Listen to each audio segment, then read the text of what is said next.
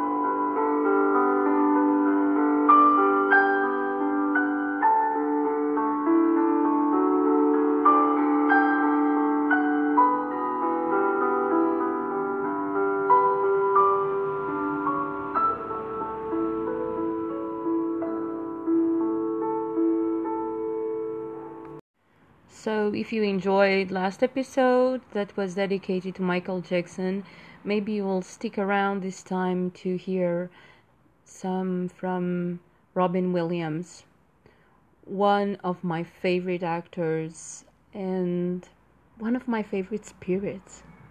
This whole episode has a point. It is here to remind you that we never know what hides behind a beautiful smile, behind a humorous person that makes us enjoy ourselves.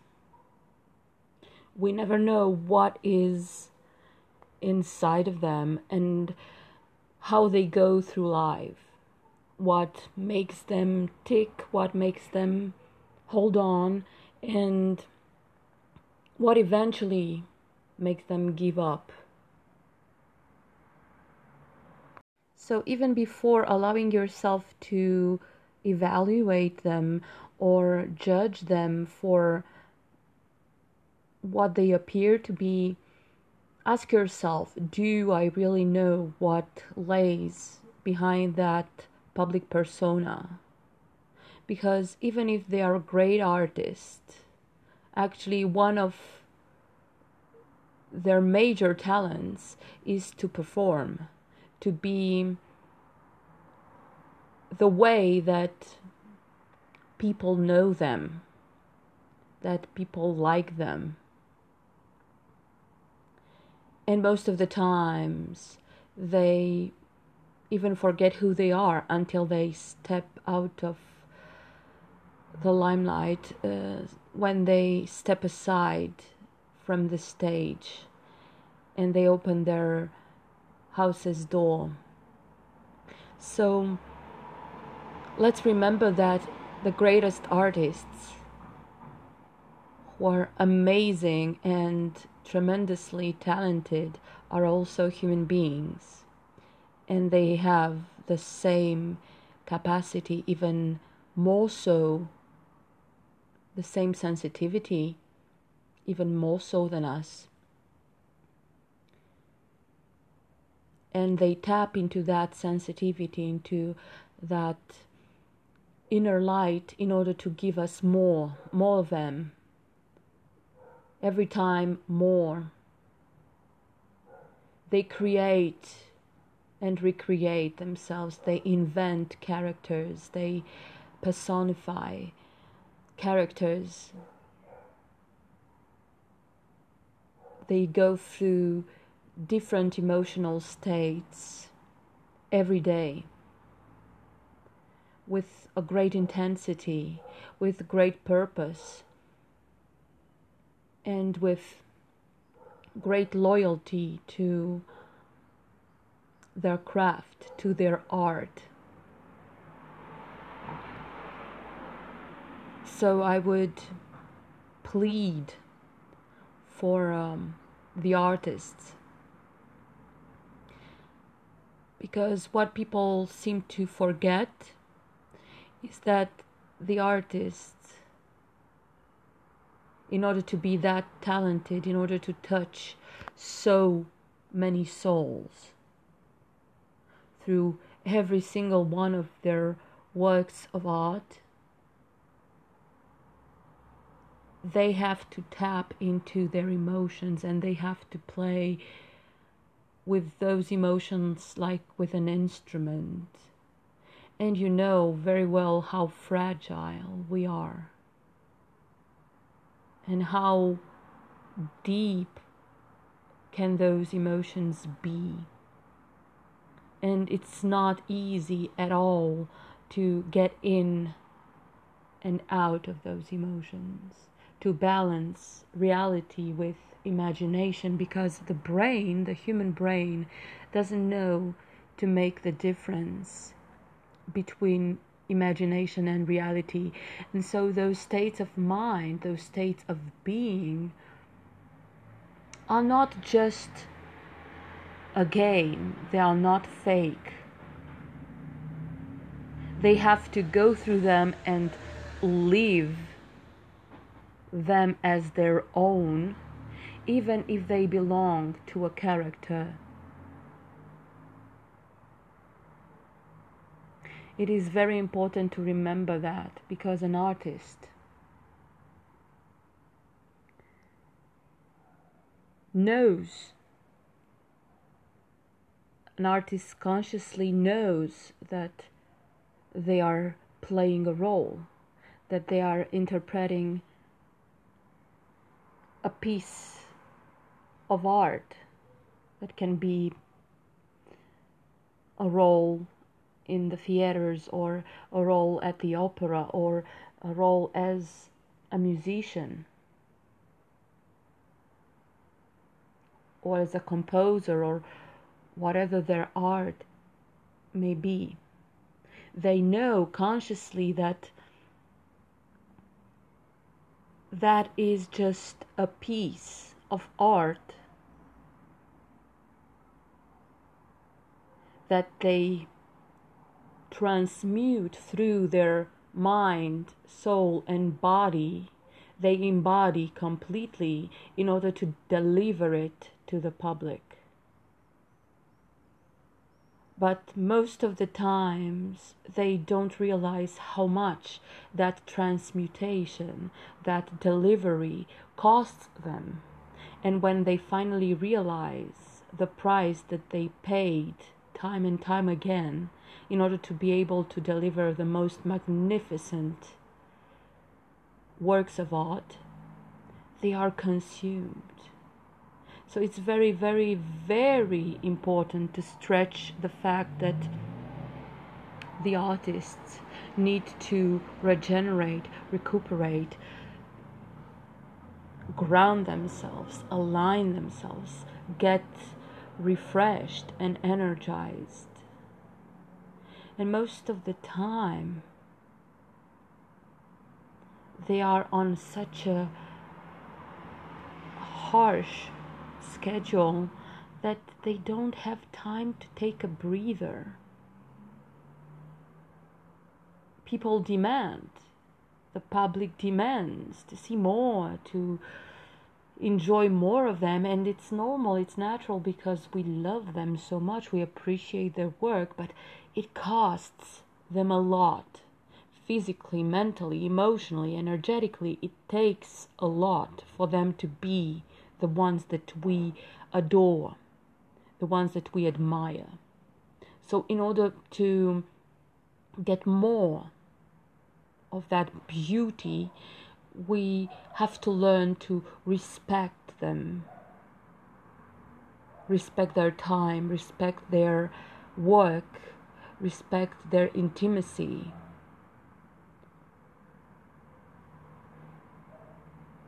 allow them to breathe, allow them to be humans that enjoy life beyond their creations, beyond their works of art, be, beyond their artistic expression. And most of the artists don't get that, don't receive that from the managers, from um, their accountants, from their lawyers, from the public. Nobody really is interested in their well being. Because there is a lot of money, there is a lot of interest, there is a lot of agitation around them to get better and better and then to thrive and when they thrive to be more present and then to be even more present and then to be at the most select and outrageous events and so on and so forth. But what about the human that needs to have a life to have a family to enjoy nature to enjoy the simple things. What about them? Their privacy their intimacy their alone time their silence. In order to be able to be that piece of art embodied in a human being and to let everything that you have dedicated to that piece of art on stage. You have to be able to get out of stage and Listen to the silence. Breathe the oxygen and feel the freedom in order to be able to come back again and again. We have to insist that this becomes a rule because without this rule, we are losing precious artists. We are losing precious human beings. And we're losing them to mental, emotional, energetical illnesses. We lose them to addictions. We lose them to their depression and their desire to get out of of everything that is overwhelming for them at a certain point. We lose them to heartbreak, to loneliness,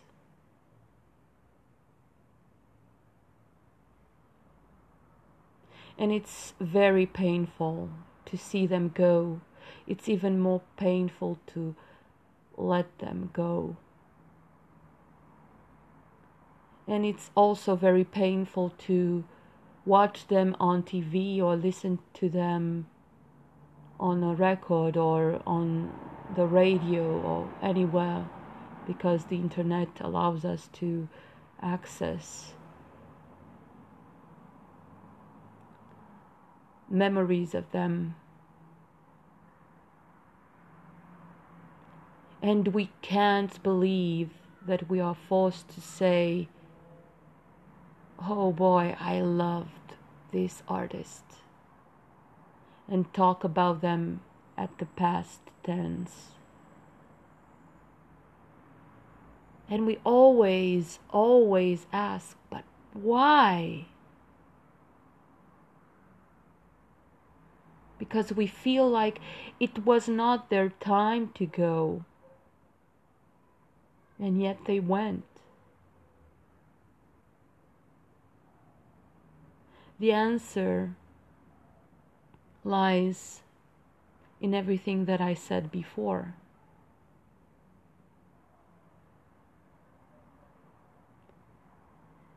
We should be able to be as much there for them as they have been there for us with every single appearance in public, with every single delivery of a magnificent role or a magnificent piece of music or any kind of piece of art.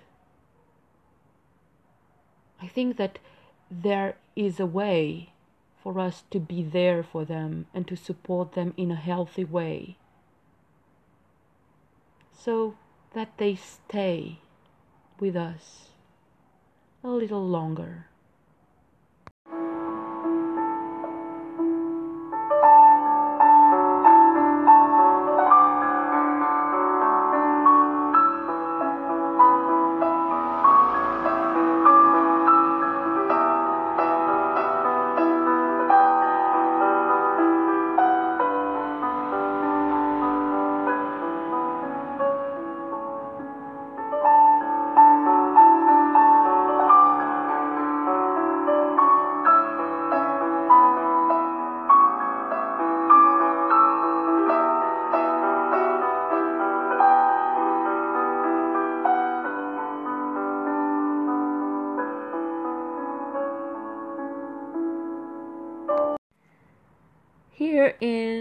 Piece of an interview that Robin Williams gave to BBC Hard Talk back in 1999. Let's listen to his very own voice and words. Jakob the Liar is a very bleak film. Did it test your sense of humour? Yeah, because we were shooting in Poland, what was the Jewish ghetto in a, in a town called Piotrków. Yeah, uh, because as an American, never having been anywhere near that type of horror or abuse or deprivation, it was, it was very, you know, reticent to even get near the humor in that situation. But after talking to survivors, reading about it, that it existed, but it was not. It's not like a joke per se, but it's almost like like like great Jewish humor. There's there's such pain in it that it, you know it's just to keep you going as a survivor to become a survivor in the face of that. Was it hard to make the humor work under those? Yeah, to find it, to find the right level. I mean, to not to make it very specific for the characters between each other. To make it that's what helped, and to have a director like Peter Kassovitz, who was a Hungarian Jew whose parents were survivors, and to who basically would sit there and say, You have to forget your own sensitivity to these issues and just harden up, toughen up, and become a survivor. Become someone who's just getting through day to day. Making humor out of a situation where one of the characters, the barber, for instance, is climbing on a chair to hang himself. Yeah, but it's a literally gallows humor to keep, you know, to say, wait a minute, I have something to go ahead and hang yourself, but you'll miss something. What? And you know, that thing of what do you do because they're friends, they have memories. You know, they have this kind of friendship where they're always very combative. But that's what what kept them going. It's still a memory of who they were before the war, before all of this. That the Germans would try and like. There used to be a line in the script that he took out, but it was like they cut down all the trees, which is what they did to to deny cover, but also just to kind of deprive you of anything from before. And Jacob was basically asking God and his wife, why do you cut down the trees? They're not Jewish, are they? And the idea that, you know, what is it? Why? How do you keep going when everything is denied you? And the thing he says is little things, the smallest connection with somebody else allows you to keep going. And, you know, the camps were one step. The ghetto was a step before the concentration camps. And the link were the trains, the transports, where, which would come and take, you know, liquidate the, the entire town. So it was always there. And because he worked in the freight yard, it was always there. And you see the trains, there's something quite horrific about them because everyone knows that the trains were the transport. You know? It sounds as though it opened your eyes in a way. My eyes, I mean, I've known about it. You read about it. It's one thing to read about it, then all of a sudden you're in the place and you're in Poland. And you're coming, you know, Poland is just now in all of Poland, there's only 4,000 Jews. We went to a Passover service in a temple that was with 32 people, and they'd had to move the temple from another place, another room that they had, because someone had put a swastika on the door. And the rabbi said, Why are they anti Semitic? There aren't that many of us. Does it still exist? Yes. Some days we were walking to the set with the Star of David, and an old Polish drunk would come out going, Jew! And you knew that he was the age where he probably yelled it the first time, too. How did that make you feel? It made you, it was just this momentary thing. It just, there was such an anger, and yet you realized at that time they couldn't respond. At that time, could we have all gone and probably nailed him, you know, you know, jumped, you know, pounded on him? Yeah.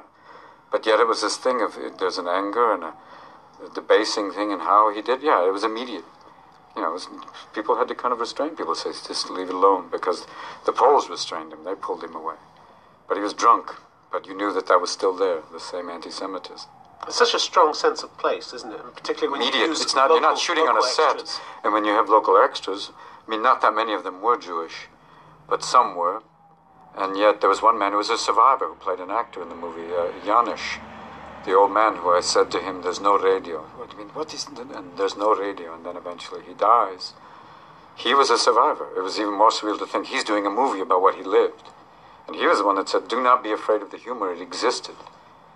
And that was why, you know, it's for us, it's like, all right, just keep going. Make it. Do the movie. Make it as dark as possible and yet have moments of humor in the face of that. Will it be accepted? I don't know. You know, this was movie made two and a half years ago, at the same time, if not a little before, Life is Beautiful. The idea of making a humor with making a movie with any humor about this subject was like, can you do this? And yet we did. I mean, it's but it is it as much a comedy as Life is Beautiful? No, it's more of a drama with moments of humor and that's why I think it's interesting. Did you have a favourite moment where you thought the humour worked best? There's the darkest moment for me is when all of a sudden he's sitting with Kowalski talking to him and said, There's no radio. And then he's Kowalski, it's the blackest joke of all. He said, The Germans are tearing apart the, the ghetto and there's no radio.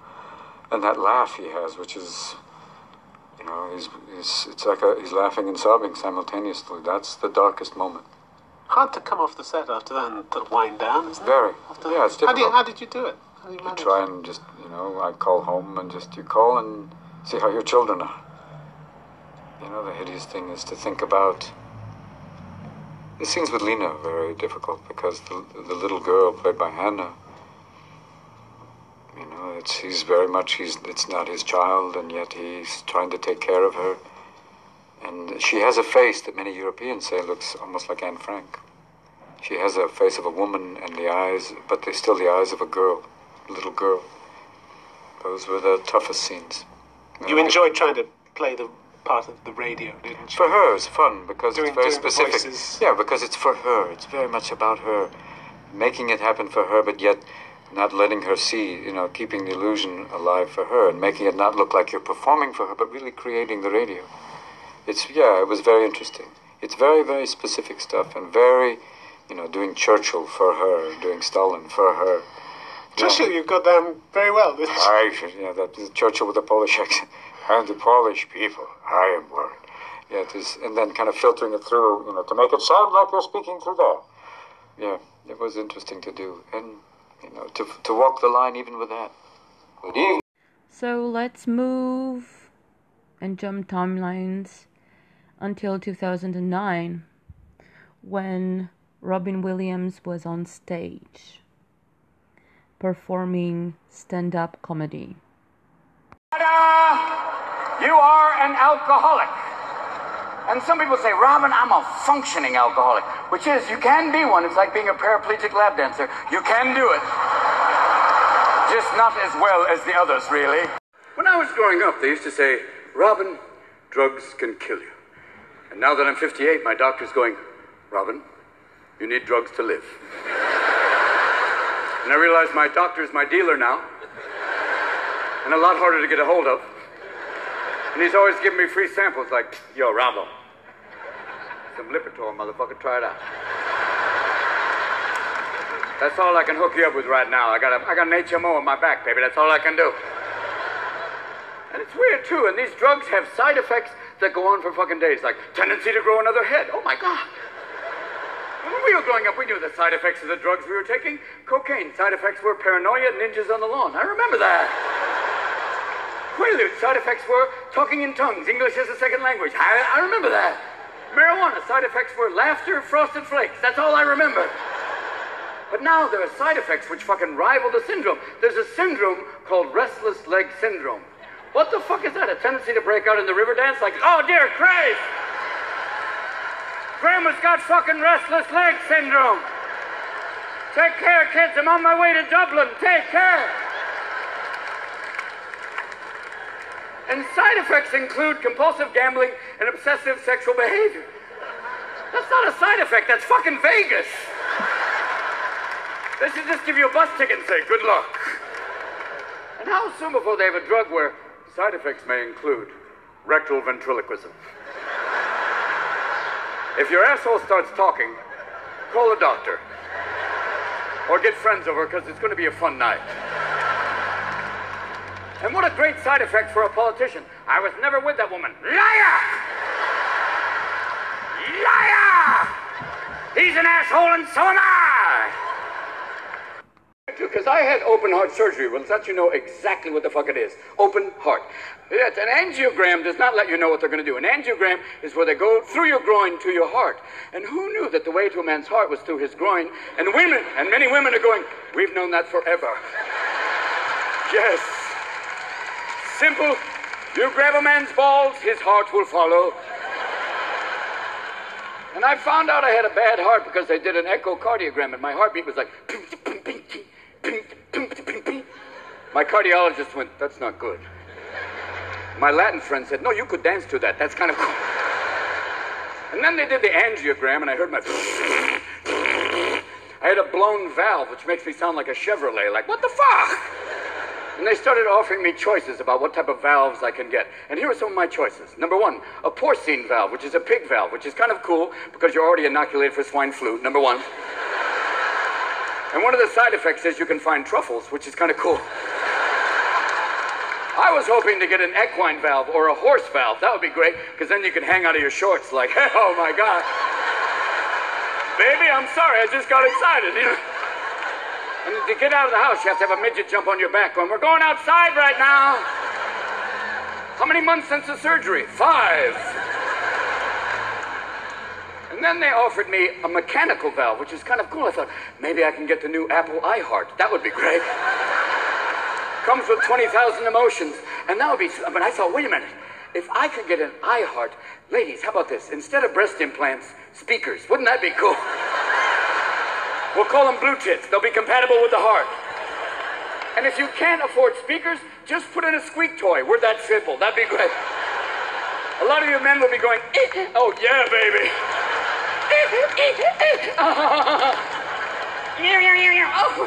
and I'll put a whistle in my dick so when you blow me, woo! Kind of fun, but I ended up getting a bovine valve, which is a cow valve, which is kind of cool because you can shit standing up. That's great. great to be here. Nice to be here. But after the surgery, you get very emotional. It's like, you know, it's like weird. People go, How are you? God, thanks for asking. And I got so emotional, I thought instead of a valve, they gave me a tiny vagina, which is like, what? How are you? Much better now, thank you. Mm. Oh, God. Don't use the paddles, just rub me here. There we go. And if this is a symbol for men, is this a symbol for women? That'd be. Don't jerk me off. I won't. God bless. Thank you. And the surgery, the surgery went amazing. I had a doctor who had done 4,000 surgeries, all of them fucking amazing. That was great. You don't want a doctor who's done six surgeries, three of them haven't gone that well. You don't want a guy going, let's see what happens. And the surgery was pretty amazing. It went fantastic. First thing to come back online, your heart, beep, beep, beep, great. Then your brain, last thing, asshole. The drugs make you so constipated, I thought they were going to have to bring in a priest to do a rectal exorcism. Demon turd, fall from his ass. The power of fiber compels you. The power of fiber compels you. And after the surgery, they put you on a little self-medicator, which is fucking great. You're like, eh. I want to thank my anesthesiologist because I don't fucking remember his name. And the drug they gave me for the surgery was a drug called Propofol, which his nickname is Milk of Amnesia. Fucking insane drug. I had that in a surgical situation. Michael Jackson was taking Propofol at home to sleep. Fuck off. A doctor said taking propofol to sleep is like doing chemotherapy because you're tired of shaving your fucking head.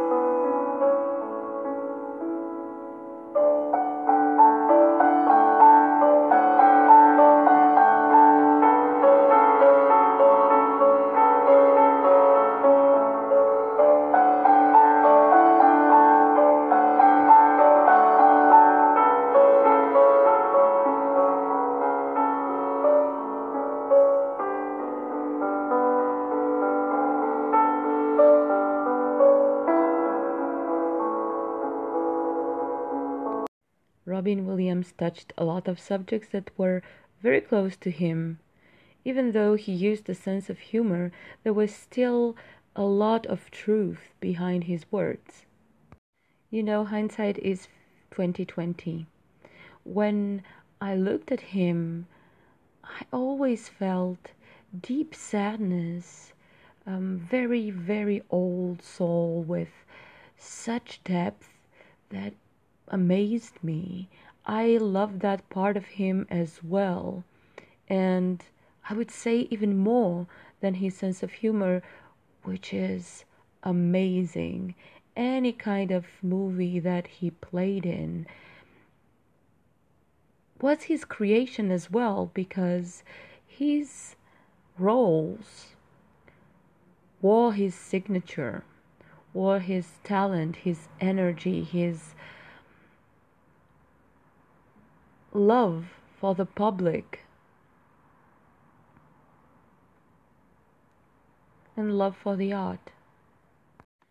I cannot not take breaks and take a little breather each time I speak of Robin Williams because I have been so moved by him in so many ways and so very inspired that I cannot begin to express everything that I feel for the glimpse of Robin Williams that I was privy to. I was honored to be privy to.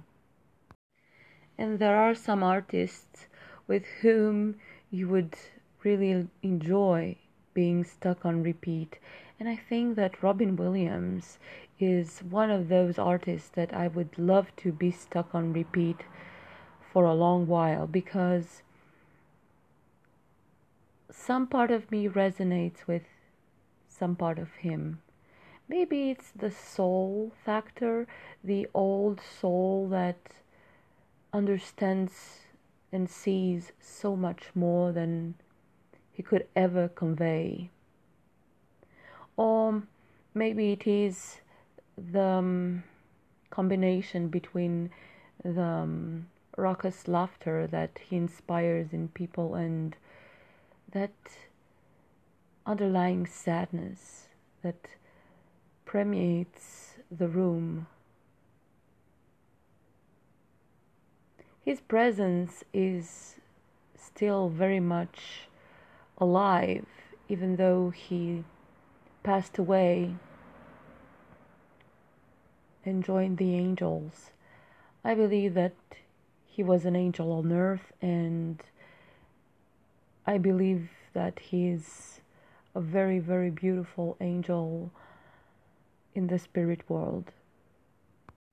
Here is a quote from Robin Williams about stand up comedy and how it is a great therapy.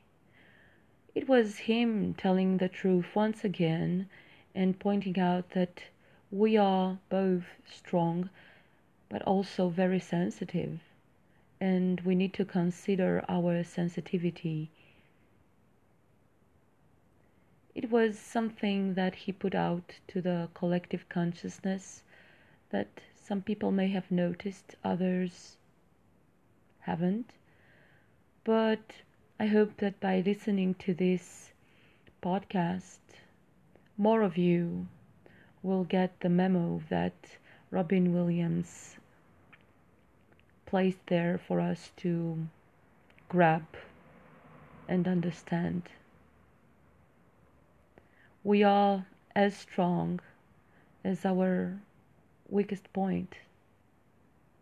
Always been a, a wonderful kind of alternative to the acting because it was it, would pay, it did two things: pay the bills and also great therapy.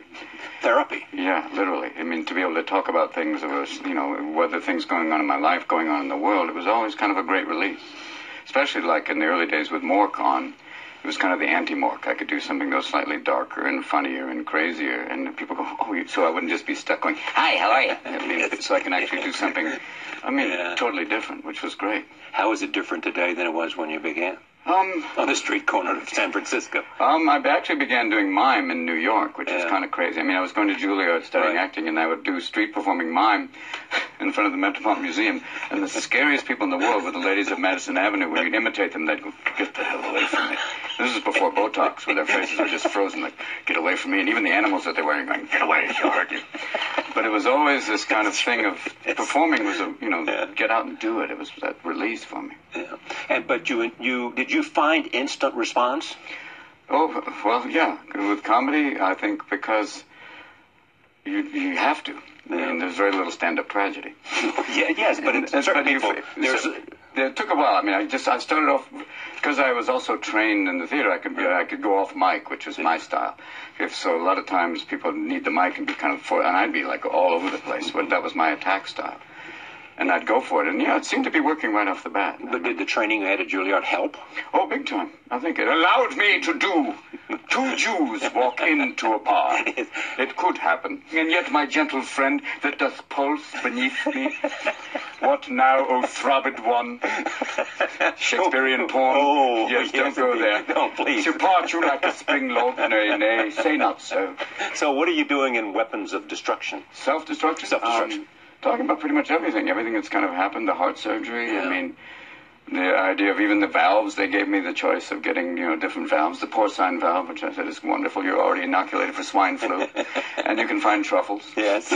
And a bovine valve, which is great because you can crap standing up. You're more stubborn.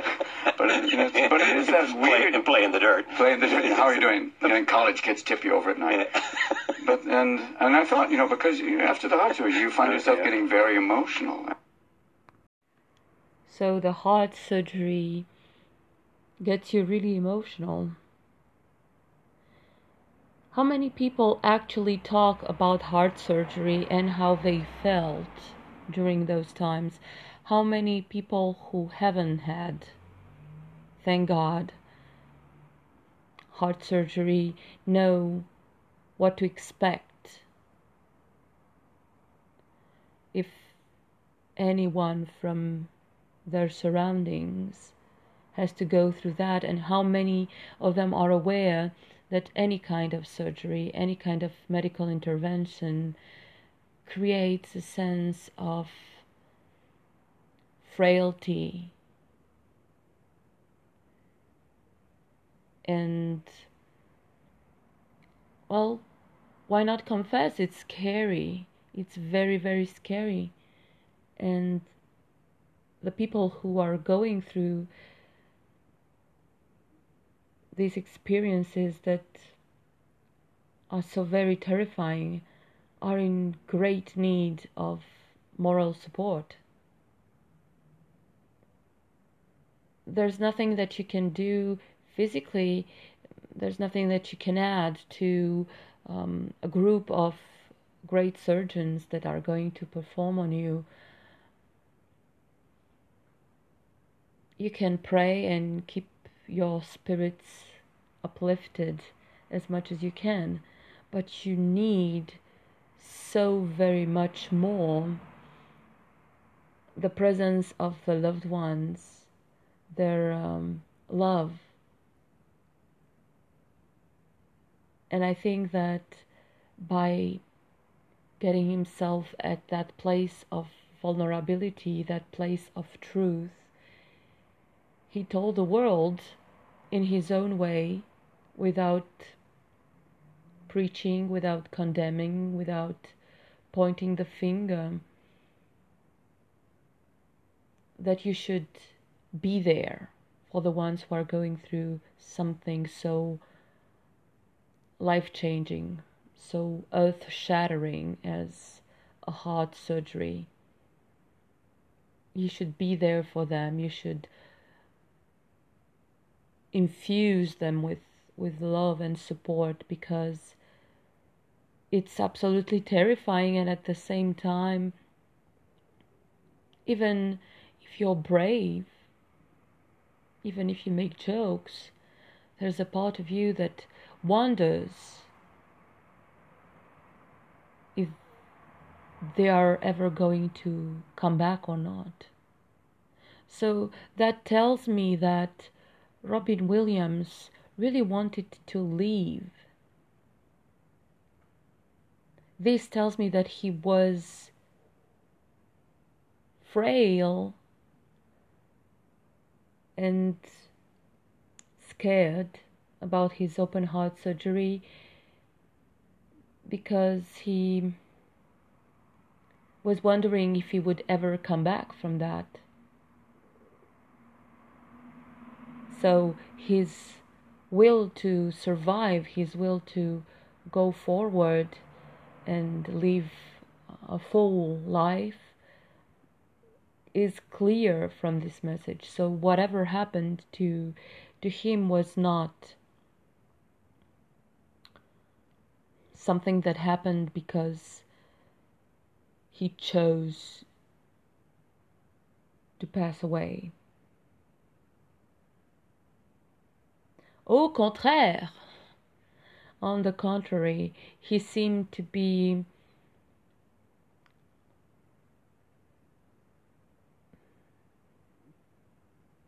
I don't know. He seemed to be in that place where he knew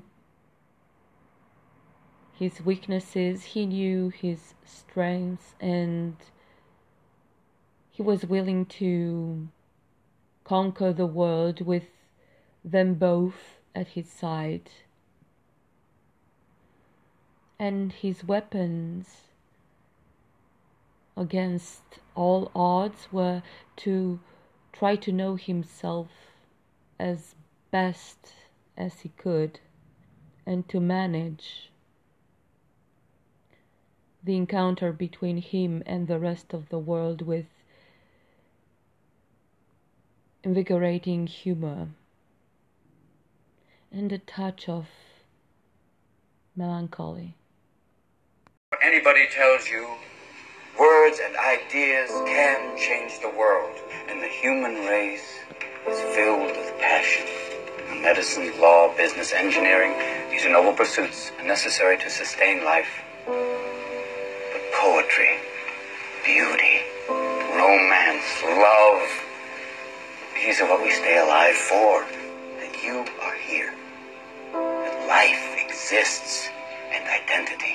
That the powerful play goes on and you may contribute a verse. What will your verse be? Why can't we treat death with a certain amount of humanity and dignity and decency and, God forbid, maybe even humor? Death is not the enemy, gentlemen. If we're going to fight a disease, let's fight one of the most terrible diseases of all indifference. A doctor's mission should be not just to prevent death, but also to improve the quality of life. That's why you treat a disease, you win, you lose. You treat a person, I guarantee you, you'll win no matter what the outcome. If I asked you about art, you'd probably give me the skinny on every art book ever written. Michelangelo. You know a lot about him. Life's work, political aspirations, and the Pope, sexual orientation, the whole works, right? I bet you can't tell me what it smells like in the Sistine Chapel. You've never actually stood there and looked up at that beautiful ceiling, seen that. If I ask you about women, you'd probably give me a silver say your personal favorites. You may have even been laid a few times. You can't tell me what it feels like to wake up next to a woman and feel truly happy. I ask you about war, you'd probably uh, throw Shakespeare at me, right? Once more into the breach, dear friends. But you've never been near one. You've never held your best friend's head in your lap. and Watch him gasp his last breath looking to you for help. I ask you about love. Probably quote me a sonnet. You've never looked at a woman and been totally vulnerable. Known someone that could level you with her eyes. Feeling like God put an angel on earth just for you. Could rescue you from the depths of hell. And you wouldn't know what it's like to be her angel.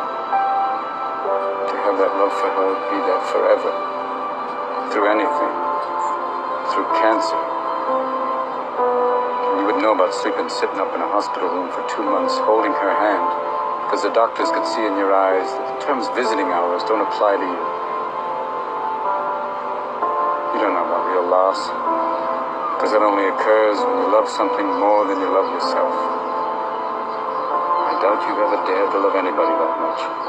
You know, as we come to the end of this phase of our life, we find ourselves trying to remember the good times trying to forget the bad times. We find ourselves thinking about the future. Start to worry, thinking, what am I going to do?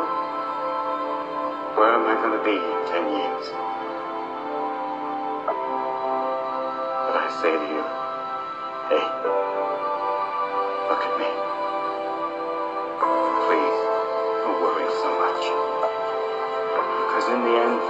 none of us are very long on this earth. Life is fleeting. And if you're ever distressed, cast your eyes to the summer sky. When the stars are strung across the velvety night, and when a shooting star streaks through the blackness, turning night into day.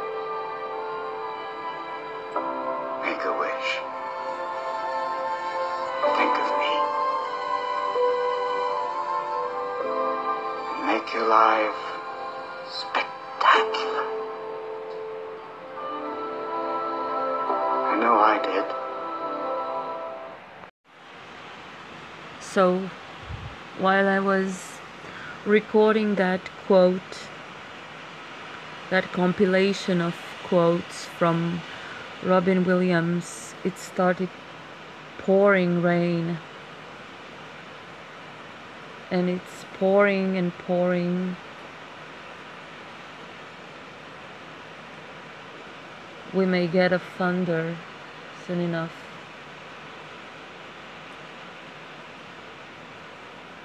If nature allows. that was a sign for me that this intense emotional remembrance of Robin Williams was received and as much as I cried and laughed with Robin I feel that this is a sign that he's still very much here in spirit. And his art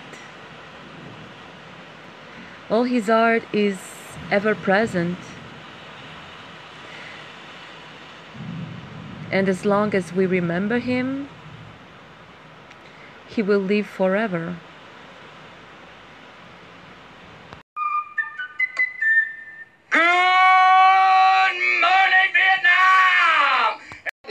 mean, did that start out as one voice, the genie? Because Yeah, they wanted me to do ba- the script, and then I came in one day, uh, the first day, and read it and tried it, the scripted version, and then I asked, "Do you mind if I play?"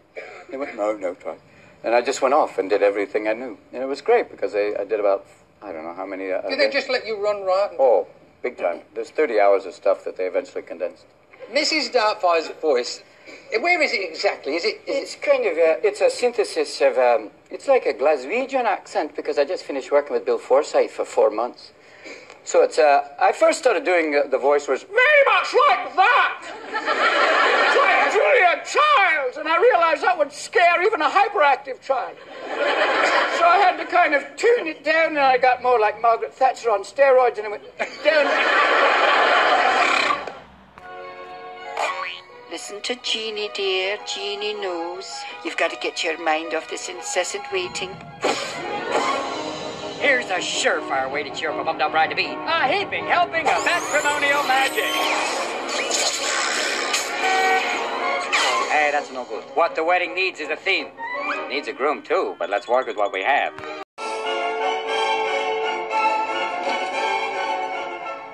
To live, just sit and putter.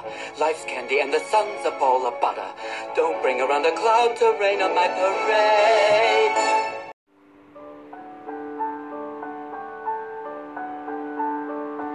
This was Make It Count. I'm Ilinka, your host, and if you have enjoyed this episode, don't forget to listen to the previous ones. Thank you for your support and for your comments on Facebook. Until next time, be kind to yourselves and don't forget to smile.